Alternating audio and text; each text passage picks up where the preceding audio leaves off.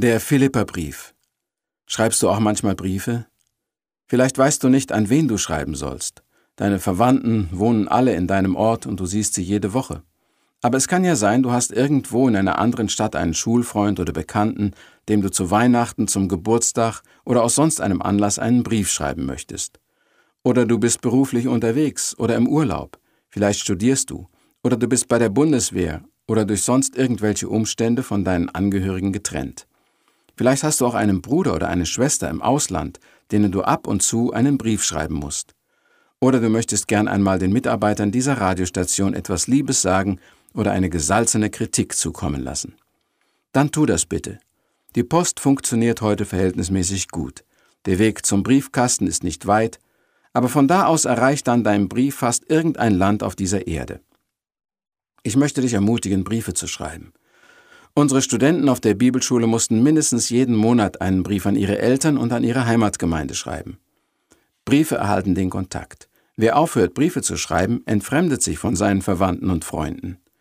Manchen Leuten ist man es einfach schuldig, dass man ihnen eine Nachricht zukommen lässt, wenn man sie länger nicht mehr gesehen hat. Und noch etwas passiert, wenn man Briefe schreibt. Man lernt seine Erlebnisse besser zu verarbeiten. Man lernt seine Gedanken zu ordnen und verständlich auszudrücken und man lebt irgendwie intensiver. Erlebnisse, die man im Brief wiedergegeben hat, vergisst man nicht so schnell.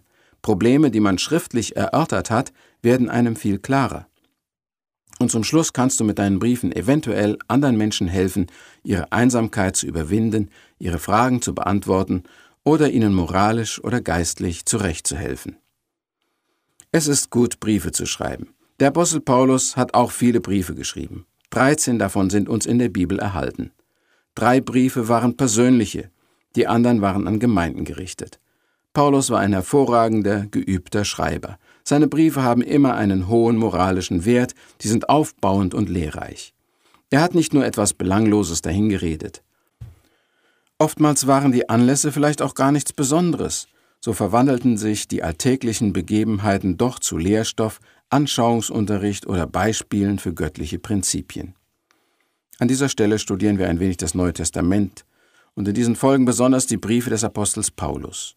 Der Römerbrief, die beiden Korintherbriefe und den Galater- und Epheserbrief haben wir schon kurz betrachtet. Heute sind wir bis zum Philipperbrief gekommen. Philippi war eine italienische Kolonie auf europäischem Boden, nämlich Mazedonien oder Griechenland. Heute existiert diese Stadt leider nicht mehr. Auf einer seiner Missionsreisen hatte Paulus auch hier das Evangelium gepredigt. Die Aufnahme seiner Botschaft war zunächst gar nicht freundlich. Es gab einige Probleme und Paulus und Silas wurden geschlagen und ins Gefängnis geworfen.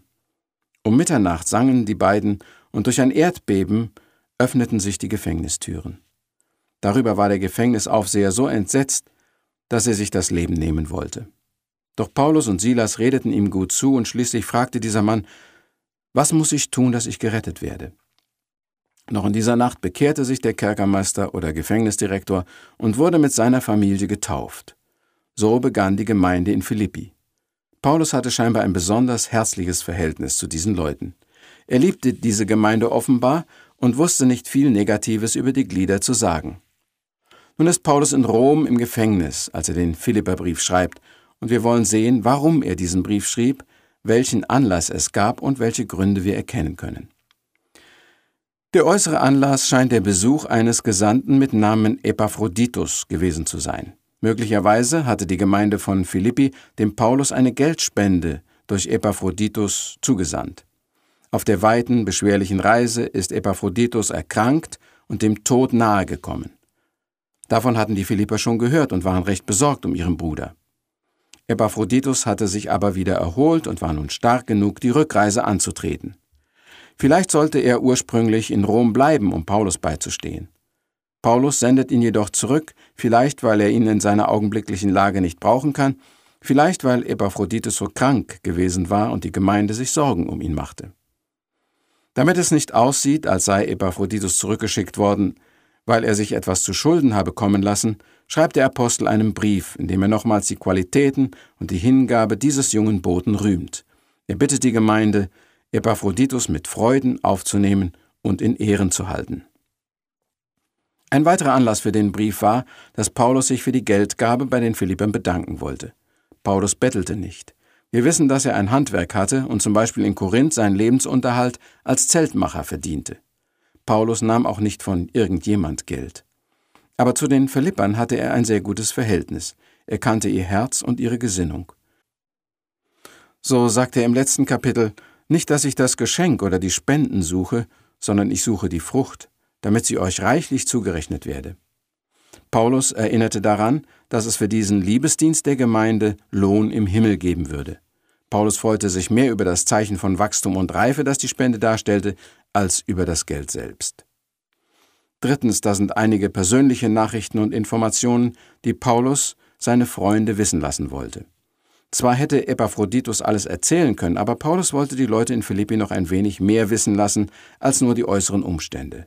So schreibt er zum Beispiel im ersten Kapitel, Ich lasse euch aber wissen, liebe Brüder, wie es um mich steht. Das ist nur mehr zur Förderung des Evangeliums geraten. Denn dass ich meine Fesseln für Christus trage, das ist in dem ganzen Richthause und bei den anderen allen bekannt geworden.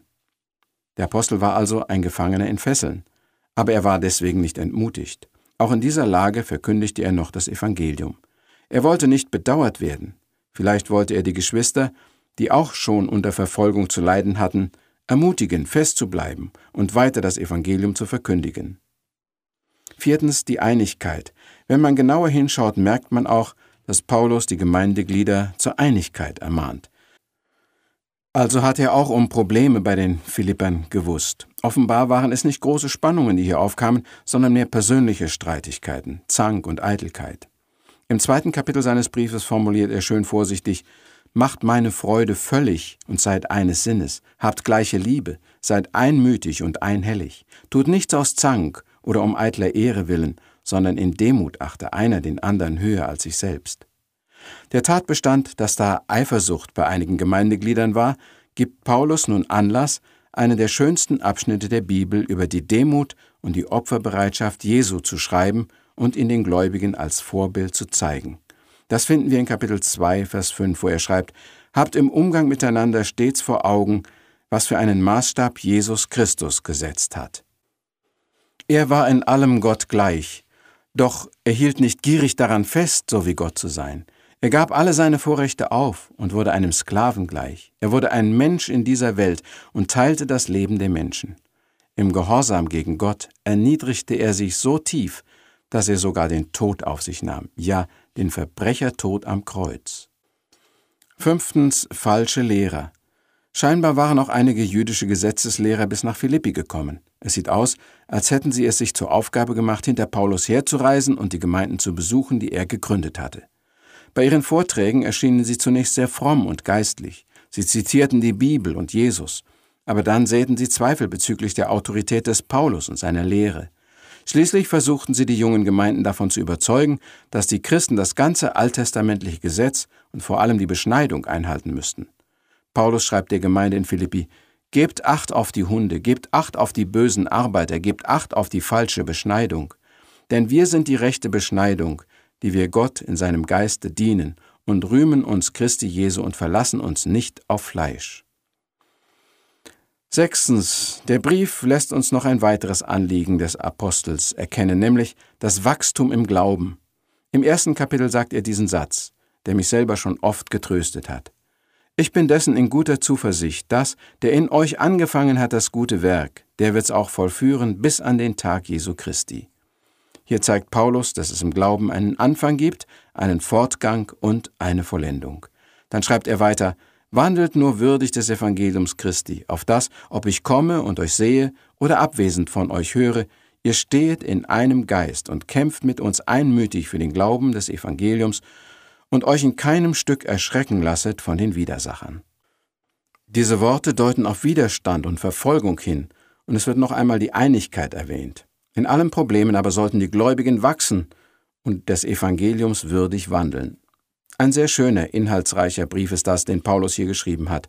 Und vielen Leuten, nicht nur damals, sondern auch heute, sind die Warnungen des Apostels und seine positive Haltung in Schwierigkeiten zum Segen gewesen.